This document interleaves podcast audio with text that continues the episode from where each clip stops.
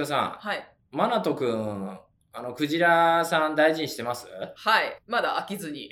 飽きずに抱っこしてくれてる。なんか寝るとき一緒に寝たりしてます。あ、本当に？し、あと、あの、たまにうん。壁にこう頭ゴンってぶつかんないように、うん壁との隙間に置いたり、ちょうどいいので置いたりしてます、ねなるほどね、なるほどね。あとは遊び道具になってますね。あ尻尾持ってブンブン回して。それはそれは、まあ、お子さんにはね、可愛いぬいぐるみっていうことでね。そうですね。ああ、とてもいいです。うなんか、大きめなので、うん。うん、すごい振り回したいみたいです。これでリスナー方いきなりね、何かなと思われたと思うんですけれども、はい、皆さん、編みぐるみっていうものはご存知でしょうか？日本発祥の、えー鍵編みのね、ぬいぐるみなんですけれども、ニューヨークで僕が経営している、えーレゾボックスのお店舗でですね、えー毎年冬になると、世界編みぐるみ展という展示会を行っています。はいで、えー今ね、お話ししたクジラさんっていうのは、ね、大塚さんがね、クリスマスプレゼントでね、はい。お子さんにクジラをね、買ってくれた。はい。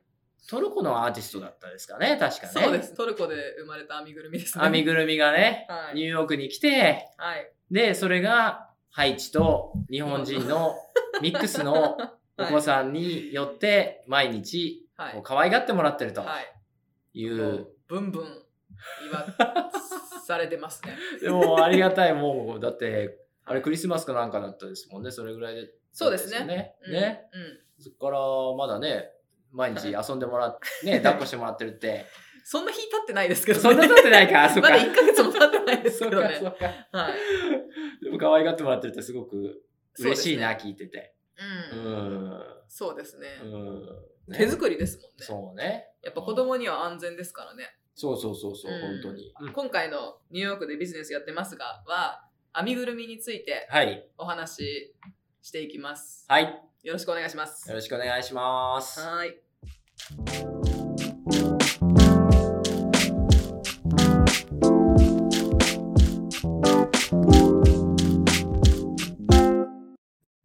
今、たくさんの編みぐるみに私たち囲まれてますけど、はい。これ、すごい数ですね。そうですね。えっとね、これはね、うんだいたい今、2000点ぐらいかな。あって、皆さん、ぜひ、あの、レゾボックスのうちのホームページにお越しいただきたいんですけれども、うんなかなかね、口頭ではもう説明できない、想像がいかないうん展示なんですけれども、はい。うちのお2店舗あるうちの1店舗の方でね、毎年この展示会やってるんですけれども、うんまあ2、30人ね、はい入るような大きさなんですけれども、はいここの店舗の天井からね、はい。壁まで、はい。もうぎっしりと、はい。編みぐるみで埋め尽くされてると。はい。ぶら下がってますね。ぶら下がってると。はい。もう天井からもね、もうペンギンやら、恐竜もいますね。恐竜もいるはね。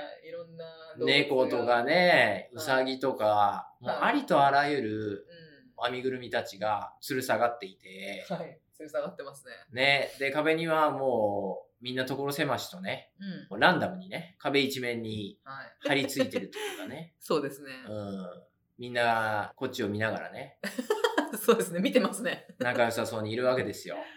この展示なんですけど、うん今回5回目ということで、はい。第1回目はいつ頃されたんですか？これは、あの、冒頭でもお話しした通り、毎年冬、はい。12月から、はいえー3月はい。まで行っている展示で、はい。まずね、あの、うちの展示のことをちょっとお話ししなきゃいけないんですけれども、はいうちの店舗ではですね、日本の文化を表すアートの展示を、うん。基本的には毎月、毎月新しい展示物に変えてるんですけれども、はい。油絵から水彩画もありますし、うん。折り紙なんかも。折り紙のね、ね展示もね、うん。そうそうしたことあるうんし、皆さんがね、アートという観点で言うと、はい。ええと思われるかもしれないですけども、過去には、はい。お酒のラベルの展示もしたこともあって、あで、やはりうち店飲食店としてもこのスペースやってるので、はい。ただ展示をするだけではなくて、お客さんが、あのーお酒面白そうだよねって言って、その場で注文して、その場で試飲ができるような、ああ、すごいですね。そんな展示会も、まあこれはこれでね、また後日どんな感じだったかっていうのをお話ししたいんですけど、はい。うん、あのお酒のラベルからこう語れるとこだったりとか、うん。実際にいろんなね、試飲を一つの箇所でできるってことの利点だったりとか、はあのそういうことも含めて、うん。あのお話ししたいんですけれども、はいでも、まあそういう展示も、はい要するに日本を表現するうん。アート、デザイン、そういうものを毎月このスペースで展示をしていくと。はい。で、毎年冬、12月から3月はこれ恒例なんですけども、はい。世界編みぐるみ展とはい称しまして、今ね、大塚さん5回目っていうふうにおっしゃっていただいたんですけど、はい。えーちょうどね、5年目になります。うん実はですね、まあコロナ禍というところで、今動いている第5回目はですね、もうこれ1年超と長い展示会になってるんですけれども、世界からね、数千点の編みぐるみたちを集めまして、はい。所狭しとこのスペース内に展示をしてます。うんなるほど。これ、編みぐるみの展示を始めようと思ったきっかけみたいのって、はい。何かありますか？と、もともとは、はい僕自身ね、いろんな展示会をね、自分でこうプロデュースしてる中でも、はい。編みぐるみってものは知らなかったんですよ。は正直別に、あの、今ね、あの、世界一のぬいぐるみ店長とか言われることあるんですけど。い。ぬいぐるみ店長。ぬいぐるみ店長って言われることあるんですけど。はいは でも、あの、本当に、ぬいぐるみについて詳しかったわけでもはい、もともと興味があったわけでも正直なくて、うん全く知識もなかったんですけど、はい。うちでね、あの、日本舞踊のはい。先生をしてくれていたヘレン・モスさんという方が、はい。編み物の講師もしておりまして、はいその方がある日ですね、たかし、この編みぐるみって知ってる？って言ってですね、はいはいはいご自身が作られたものを持ってこられたんですよ。へ普通にまあ見せたかかっただけだったと思うんですけども、はいはいはいはいそれで、え、何これ？と思って。はいはいはで、急いでですね、Google で編みぐるみって調べたら、い。はい。これが面白い。あもう、日本発祥のね、日本人がこう始めた。ーはい。まあ、あと、もうちょっとね、本当の起源みたいなのは後でお話したいんですけど、はい。でも日本人がこう編みぐるみっていう名前をつけたこのジャンルで、うん鍵編みで作られたぬいぐるみなんですよ。こう皆さんも一度ね、ちょっと、もうご存知ない方は編みぐるみってちょっと Google でもね、うん調べてみていただけたらと思うんですけれども、本当にありとあらゆるもの。はいこうドーナツがあったりう、さぎがあったりね、もう、もう変な、何でもある。何でもあ りますね。変な、こう、三つの名した怪物であったりとか、いろんなものがあるんですけど、はい。あ、これは面白いと。はい。ぜひ、こう、世界で広めたいなと思って、ね、もうちょっと勉強しようと思って、いろいろ検索したら、はい。いや、ちょっと待ってよと、これは。うん日本人以外のクリエイターもたくさんいるぞと。で、あ、よし、あ、これはクラフト手芸だなと思って、はい。エッツィっていうサイトで、日本でいうクリーマーに近いんですけれども、はい。自分で作ったハンドメイドだったりとか、うん手芸のね、作品をはいご自身でページを作ってはい販売することができる。そういうサイトの世界大手。そこで編みぐるみがどんなものかなって調べたらですね、はいもう何十万件とヒットする。へで、しかも、ただ出品数が多いだけではなくて、ーはい。ありとあらゆる国。エッツィってその出品者の国名が見られるんですよ。へあら、ハンガリーのアーティストもいる。ーねあれ、アルゼンチンのアーティストもいる。いろんなところのアーティストが編みぐるみを作ってるってことが分かっうて、ん。これは面白いと。うん。日本でスタートしたものが、今世界にこれだけ広がって、世界中のアーティストがうん。作ってる。これはぜひ。ニューヨークのような、はい。いろんな人種が集まる。人たちのところで、は世界中から集めてきて。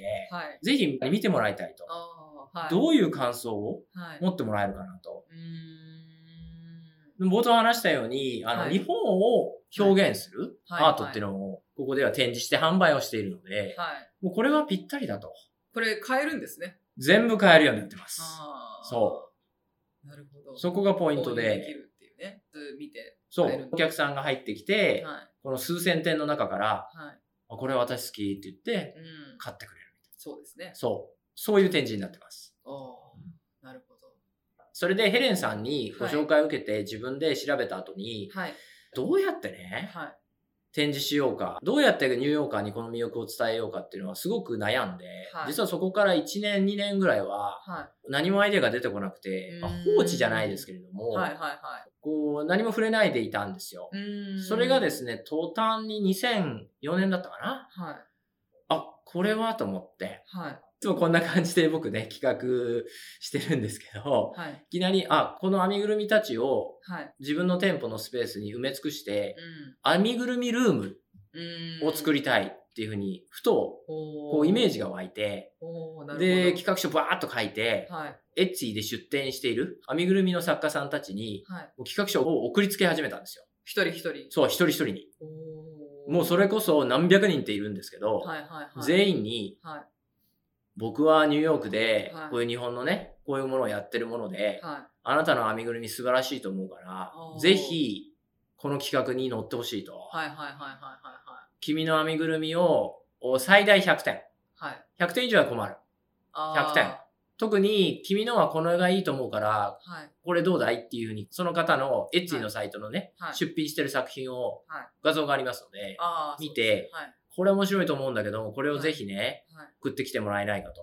はい。はい。いうようなお話を何百人にもう次から次へと一人で送り続けて、へえ。そしたら、はい。あ、面白いと。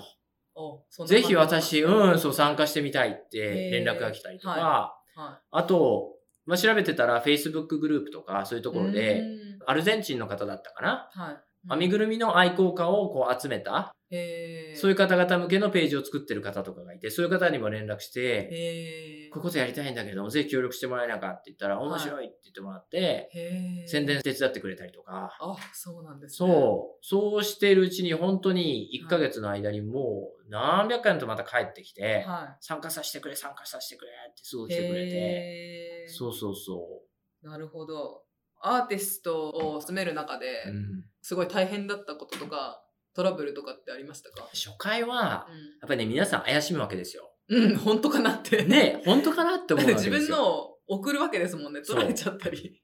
これポイントはね、あの、お話ししたように、世界中の方が作ってるというところ。はいなので、過去5回の展示会すべて、はい。えー40カ国を超えるね、アーティストさんが、はい。皆さんその国に住んでる方ですよ、もちろん。うんうんニューヨークに住んでる何人とかではなくて、うん。はいはいはい。その国に住んでる方が、は普段はまあエッチに上げてるとは思うけれども、い基本的にはまあ地元の方にね、うん自分の周囲の方に言ったりとか、まあそういう方が多いと思うんですけれども、はいそういう方がいきなりニューヨークから、はい。ニューヨークにいる日本人からはい。メールが来るわけですよ。どういうこっちゃどう。いうこっち。君の編みぐるみが欲しいと、はい。ここで売らせて欲しいと。こんな風にね、あの、編みぐるみルームをぜひニューヨークで作りたいから、うんぜひ参加してくれみたいに言われて、うん。まあ正直、えと思うわけですよ。うん思うなと思ったんですよ、僕もメール送ってて。うんで、もちろん返信返ってこない方もたくさんいたし。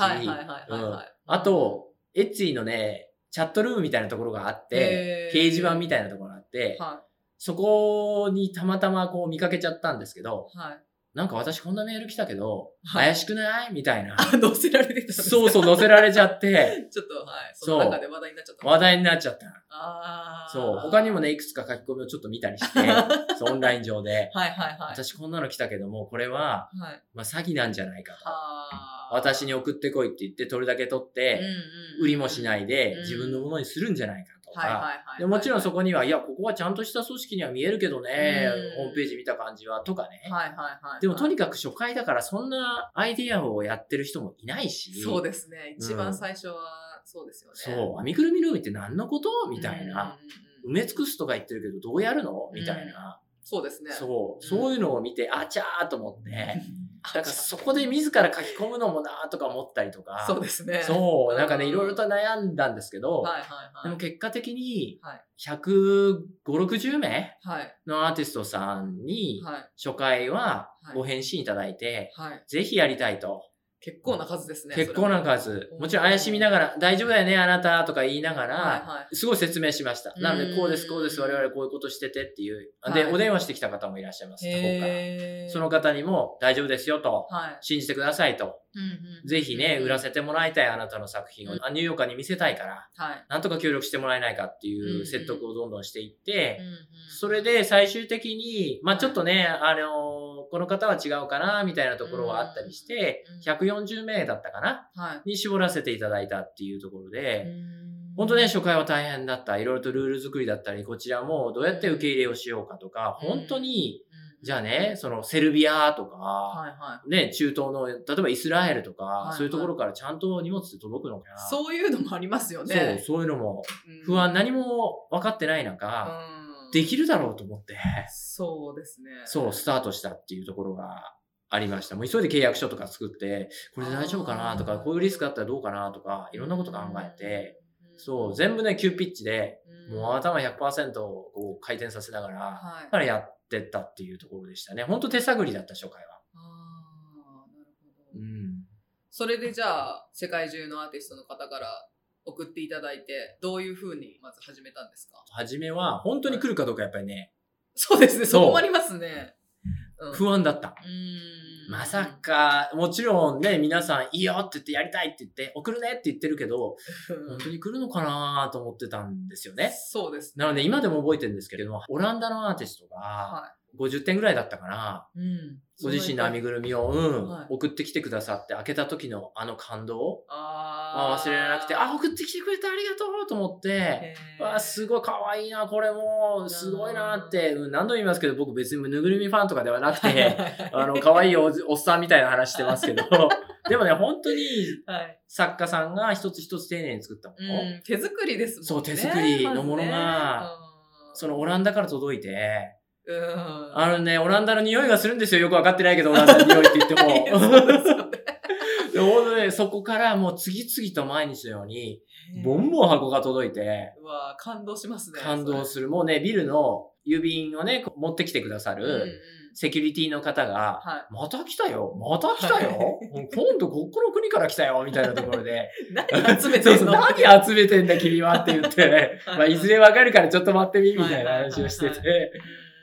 うん、で、本当に皆さん漏れなくですね、はい全員ちゃんと来てくれて、うわ素晴らしいですそうね。。あの、お店の中、ぬいぐるみだらけ。今この、この感じですね。そう。一人、はい。10点最低はいはい。は送ってきてくださいと。うんミニマムで。はい。、で、最大で100点までにしてくださいと。あんまりね、なんか何百点もお一人でね、送られては困ってしまうので。で、かつ、そこにはコミッションをね、こう決めていて、はい。多く送ってきた方々はは、い。売れた時に、はい。あなたの取り分が多くなりますよっていうようなことをしてるので、皆さんやっぱり多く送りたいっていうあなるほど。多少ある中うんで、うん。うん、もちろんでもね、自分の納得したものしか送りたくないうん。ギリギリ10点という方ももちろんたくさんいらっしゃいますし、うん。こちら主催者側としては、はい。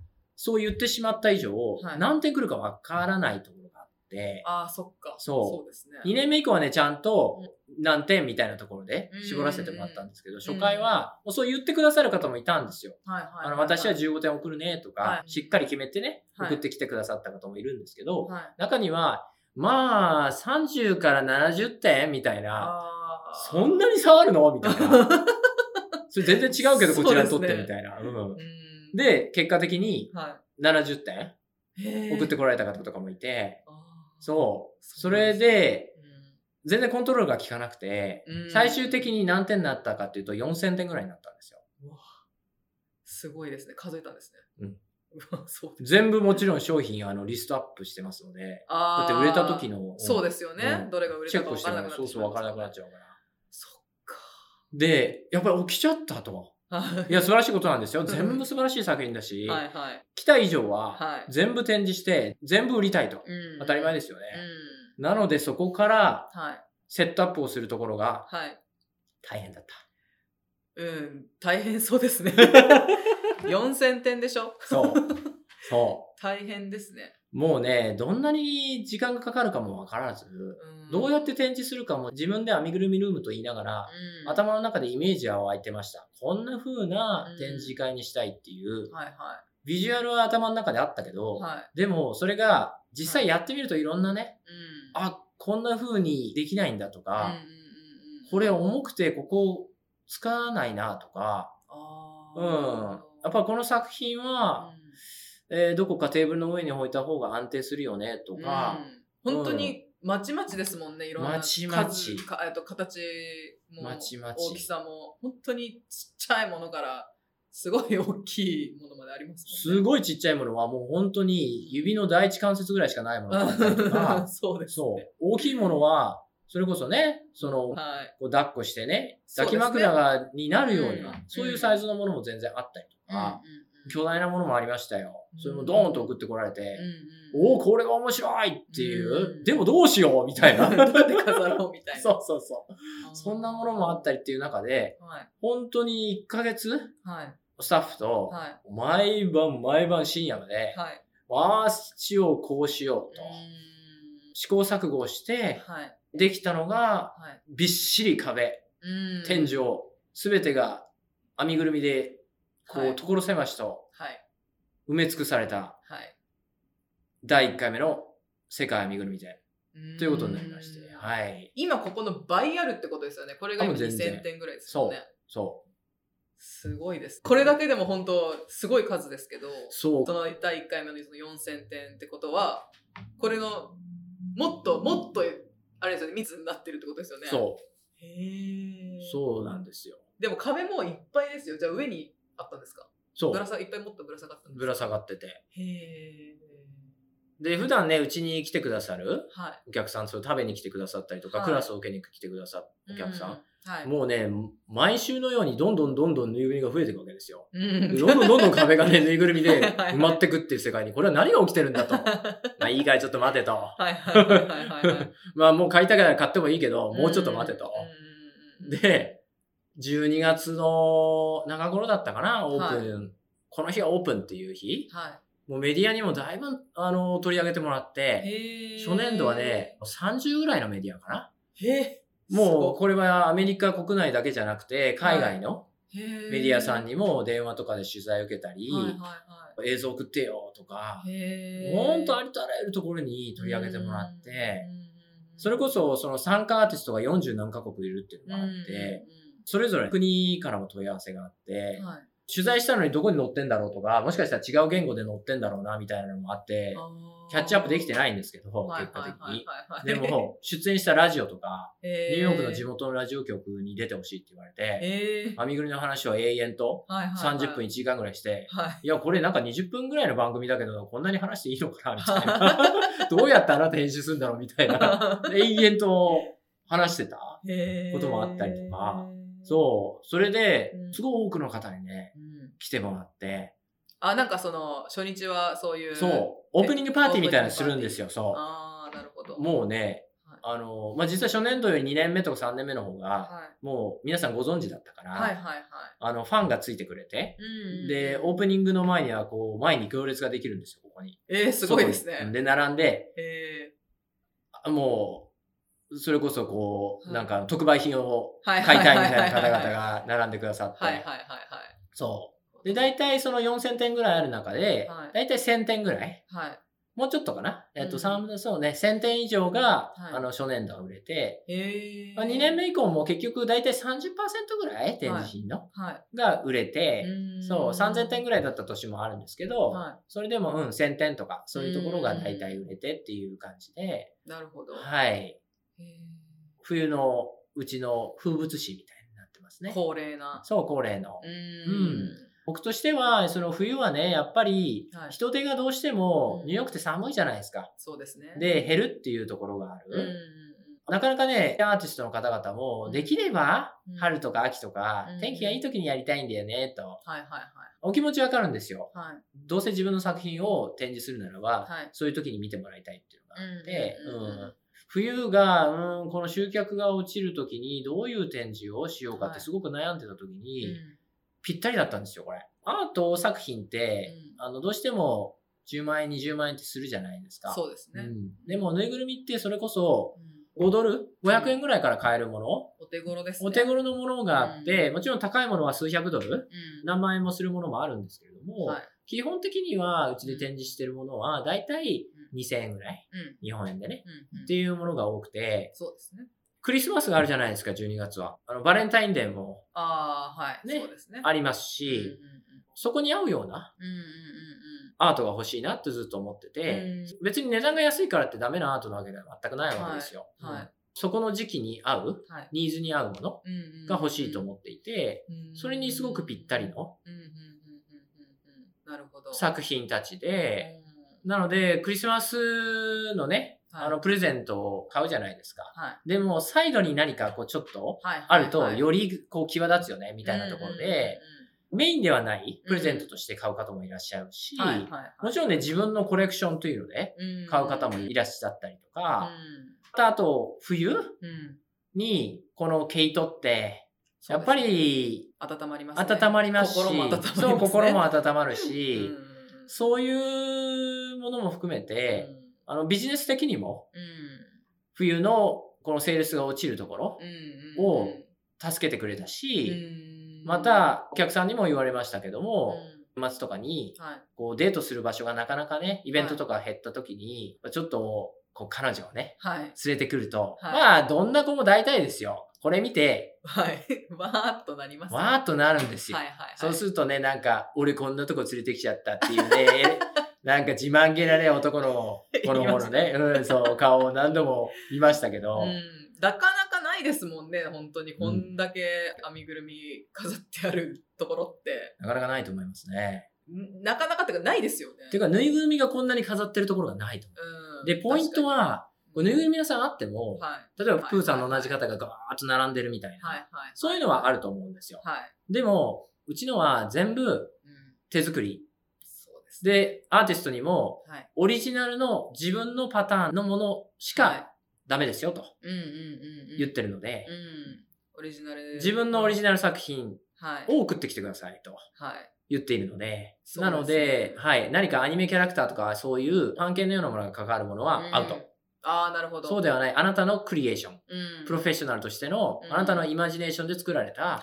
編みぐるみだけうん。しか受け付けませんと。もちろんね、全部検証するのは非常に難しい。まあ、似たようなパターンのものをどうしてもそれは世の中ありますので、はいはいはい。で、も、やはりそう言われて皆さんうん。燃えるというか、そこがプロです、ね。なるほど。皆さんこれは私のオリジナルだっていうところで送ってきてくださるから、一点一点全部違うんですよ。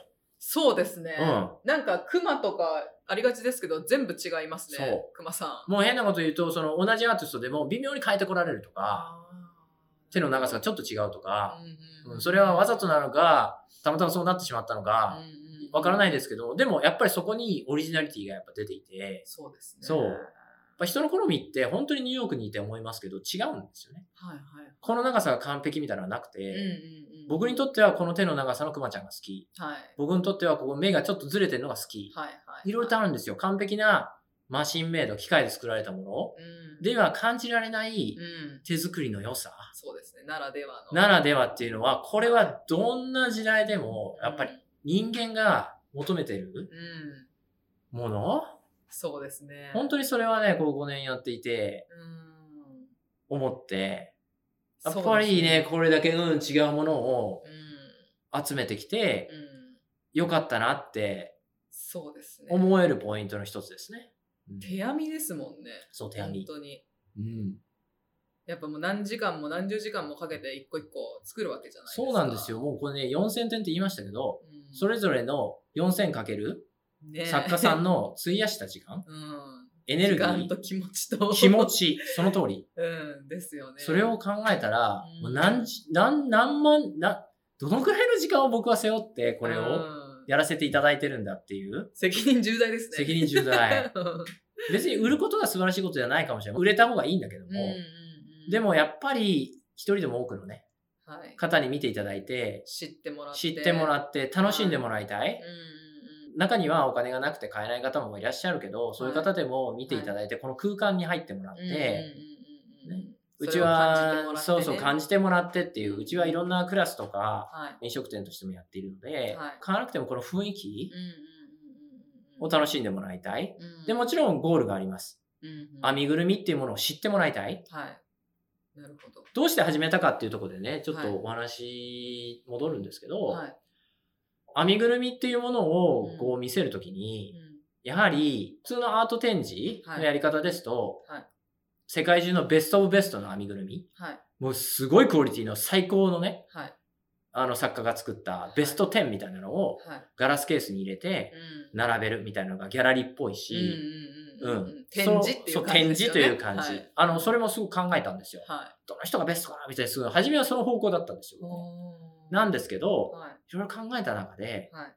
いや、この編みぐるみっていうものがまだまだ知られていない世界で、はいそれを広げるのが僕の仕事だから、この編みぐるみの特徴って何だろうっていろいろ考えた時に、うん。やはりこの多様性、うん。まずパターンがいろいろある。いろんな動物、い。ろんな植物、いろんなね、怪物からいろんなものがあるっていうところが一つの特徴。はい。それから、うん。やはり世界中でこれだけ作られてるってところも大きな特徴。うんなので、何か日本人のね、うん。すごいハイクオリティのはい。作家さんのね、はい作品だけ扱う。それも編みぐるみの魅力を十分伝えることはできると思うけど、はい。でもまだまだもっといろんな魅力を持ってるから、うんそれを全部表すにはどうしようか。うんって思ってじゃあやっぱりはい。世界中のいろんな国のアーティストさんのを、はい。そしていろんな形態の形のはい。編みぐるみをうん。集めてきてうん、これだけ編みぐるみっていうのは幅があるはい。もので、これが日本からスタートして、はい。今世界中に広がって、はい。これだけいろんな作家が世界にいて、うん。こんなにいろんなものを作ってんだよっていうところを、うん。この多様性を僕はニューヨークのことに見せたいと思っていて、まあニューヨークヨークってね。ね、そう、ニューヨークって多様じゃないですか。うんす世界中からいろんな国の人が集まってきて、うん。日々仕事をしたり、ね。ね、生活してね。生活して、うん。お互いの文化をアピールし合って、うんそこで文化のマッシュアップというか、はい。あの、混ざり合いがね生まれて、そう、新しいものができたりっていうところがはい。ニューヨークなんだから、そうですね。まさに。まさに、それを、僕もこの編みぐるみっていうものを通して体現したいと思って、なるほど。それが、やっぱりこのうん。展示の方法にしようと思った。うん。理由です。なるほど。うん。でもやっぱあの見た目も可愛いからすごい受け入れられやすいでしょうねきっと。ぬいぐるみって、そうですね。うん、なんかやっぱそのそのすごいアーティストのすごい高いもう本当にそのさっき言われたガラスケースに入ってるようなものよりかはやっぱこう親しみやすいっていうかこう手に取って見れるし、やっぱそこのポイントは、まず文化を知る上でうん。必要かなと思ったんですよね。うん、初めに。うん、でやっぱどんな人にも、うん。こう、受け入れていただくっていうのは、もちろん不可能なことではあると思うんですけど、はい。できるだけ門戸を広げたいと。はい。で、目的は、僕の目的は、はい。編みぐるみという言葉だけでもいいので、はい。それを知ってもらいたい、ニューヨーカーに。まずそこからだと思ったので、そのベストクオリティのものもはい。いいんですけれども、はいやっぱり手に持ってもらって、そうですね。または本当に自分のものにしてもらってうん、うんうんで、理解を深めてもらいたい。っうん。ていうのが目的だったので、やっぱそこら辺のお店で売ってるぬいぐるみとは違うところがいっぱいありますそうですね。やっぱそこが、あの、やっぱ賛否両論あったんですよ。うん。この展示方法はどうなの？とアートとして。何ですか？わちゃわちゃしてるからですか？そう。うん。あのね、この写真を見ていただかないとね、ちょっとね、この、ここは音声ではちょっと伝えづらいんですけれども。ちょっとわちゃわちゃとか言っちゃったけど、うんでも本当にそうですよ。うん。ね、壁に全部ね、埋め尽くした、天井から下がってるって言いましたけれども、それも綺麗にうん、えー並列にね、こう、バーっと並べたわけじゃないんですよ。うん。うんはじめ展示のセットアップをね、初年度するときに、スタッフが、は僕が見てない間にね、いはい壁につけるって池田さん言ってたから、よし、どんどんつけていこうって言って、どんどんどん綺麗に並べてたんですよ。あーはいそれを僕が途中から戻ってきて、お、違うって言って、全部外せって言って、はこうじゃないって言っいて、うんランダムにつけろって言って、ただし、ちゃんと一つ一つのはい。編みぐるみたちがはい。正面を向いて、はい。みんな、君が真ん中に、この部屋の真ん中に座った時にうん、自分を見てるかのようなはいはいはいはい。感じでうん展示してくれって。で、もちろん僕自身ね、ハンマー持って、カンカンカンカンつけ始めて、こうだこうだって言って、こうやってやってくれって言って、はい。で、結果的にはい。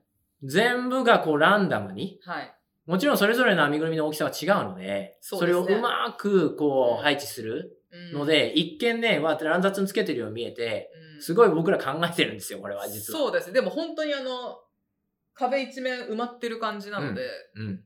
考えられてますよね。そうなんですよ。計算してちゃんとつけてますね。一つ一つがきちんとうん、こう、どこの場所にいても、うんお客さんが、はい。あ、あのクマかわいい。ん？あっちのね、うんあのーパンダ可愛いみたいなのが、うんそして、なぜかは自分を見てるように、編みぐるみの特徴として擬人化みたいなところがあるので、はいやっぱりその動物であったり、うん空想のものであっても、はい植物であっても、はい食物であっても、うん目がついたり手がついたりするんですよね。はいなので生きてるかのように感じるるんですよね。うん人間って不思議なことに。こう、見られてるような感じになるんですよ。ふと。はいうん。それがね、また親しみやすさをすごく生んだりとかうんするんですけど、まあでもね、やっぱりその賛否両論っていうところで、はいこういう展示の仕方をすると、はいそれはアートではない。そういうアートの展示の仕方はしない。時間がかけられて作ったものっていう、うん、そういうふうに言われたことがあったりとか、うん。お気持ちすごくわかる。でも、はい。やっぱり自分の目的は、はい。この編みぐるみを知ってもらうってことだから、うんうんうんまずは。うん。なので、インパクトのあるそうですね。形で、うん。他のぬいぐるみの形態とは違うんだよと。うん。これはどう違うのか。それをアピールするには、このうん展示の方が僕はベストだと思ったので、うん。もちろん作家さんにも説明させていただいた。それは。うん。こういう風にさせてもらうよ。いいですかっていうところで、はい。もう皆さんの気並み、はい。あそれがいいと。えそうしてもらいたいと。僕はその代わりね、ーはい。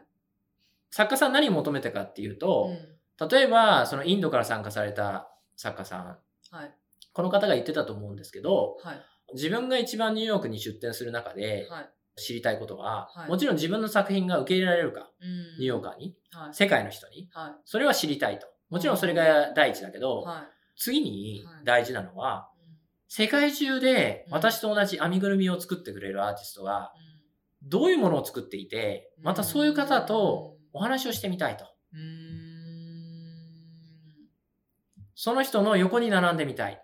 ああ、それだと思って。ーあーなるそれぴったりだと思って。うんちょうど僕が思っていたのと同じだと思って。はいはいはいはいなので、この展示見てみるとわかるんですけど、ね、そこにある、そこにある、例えばハンガリーから来たはいキリンはいの横に、はいウクライナから来たはいネズミがいて、うんお互いがもういかにも抱き合ってるかのような。なるほど。僕ね、この店舗を閉じてはい。帰るときに電気消すじゃないですか。はい。もちろんぬいぐるみだから動かないんだけど、うんうんでもきっと僕がうん。帰った途端に、うん。あー、今日池澤うざかったよねとか、今日のお客さん面白いやついたよねみたいな。みんなでむちゃむちゃね、こう話してんじゃないかなとはいはいはい。思って、はい。みんな仲良くやってくれたらいいななんて思いながらバイバイとか言いながら帰ってくんですけど、なんかね、その感じ？うん、世界中のアーティストが作った、はい。世界中から来た子たちが、はみんなこのニューヨークいで、はい。それぞれね、うん長いところ旅行してきたわけですよ。う。ん。はるばる。はいはい。でね。ここでね、お友達を作ってもらって、もちろん一人一人旅立っていくわけですよ。あー。おあいつなんかもらわれてったな、みたいな話をする中でね、はいはい。仲良くね、うん。ここでね、してくれてるんだろうなと勝手に、うんこのおっさん何言ってんだろうと思ってるかもしれないですけど、いやでも交流を持ってもらってね。そう。はいはいはい。その感じがまたこの展示の方から皆さん伝わってくれたら嬉しいなってうん。僕は思ってます。なるほどなうんるほど、もちろんね、背景にはもうちょっと話があって、自分としては、はい。やっぱりね、文化を広げるっていうことが仕事ではい。やってますので、そこが第一ですそう、そこが第第一なので、はい。はい僕なりの解釈としてうん、この編みぐるみを見たときにね、うん。もちろん日本発祥のものがうん。世界に出て、うん。世界のうん。方々にうん。どういうふうに咀嚼され、うん。変化を遂げていくかっていうところうん。が、僕のまあ、テーマでもあったりするので、うんうん。あの、日本人の作られた編みぐるみはこうだっていうのがあるけれども、それをどこかでね、他の国の方々が見て、あ、これいいな、私も作れるって言って始めたっていうところはあると思うんですけども、やっぱりメキシコのアーティストさんはメキシコ人としての特徴が出るし、その感覚がやっぱ違いますよね。感覚が違う。うん。うんで、それは何が正しい、正しくないじゃないと。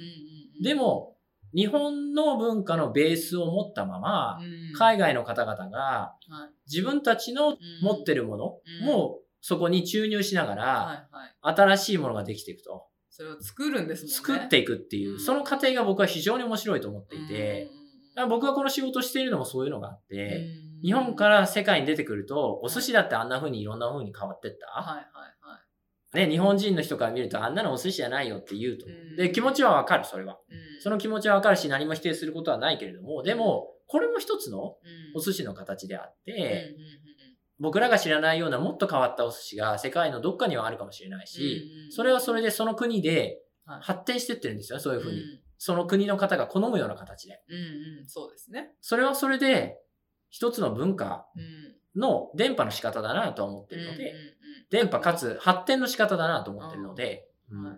元は日本がベースってことですよね。元はとても大事だと思う。オリジナリっていうのはいつでも大切だし、何を、を勉強するんでも、うん。何かをこう研究したりうん。作り出すんでも、うん。やはり過去のもの、オリジナルであっはいて、現在何がどうなってるか、そこから自分が未来をどう作っていくかっていうところをはい、クリエイターの方はいつも考えてると思うんですけども、うん。やっぱりその過程は大事だから、日本のオリジナルっていうのはとても大事だけれども、やはりそこからずっとそこで止まるんじゃなくて、物事やっぱりこう、どんどんどんどんこう進化していくっていう過程がやっぱあるので、はい。その進化の過程が文化においてはどうなるんだろうと。で、その一、つがこの編みぐるみっていうもので感じられたら面白いなと思って、うん。正直5年目です。まだまだそれが見えてるのか、お前はどうなんだ、これでついて語れるか、今この回撮ってますけど、はっきりした答えはまだまだないとうん。わからないんですけれども、うん。でも、でもね、うん。でも、これだけ多くの国の方々が、はい。ご自身のこの持ってるアイデンティティを注入して、はい。こう作ってるから、うん。全然違うんですよ。お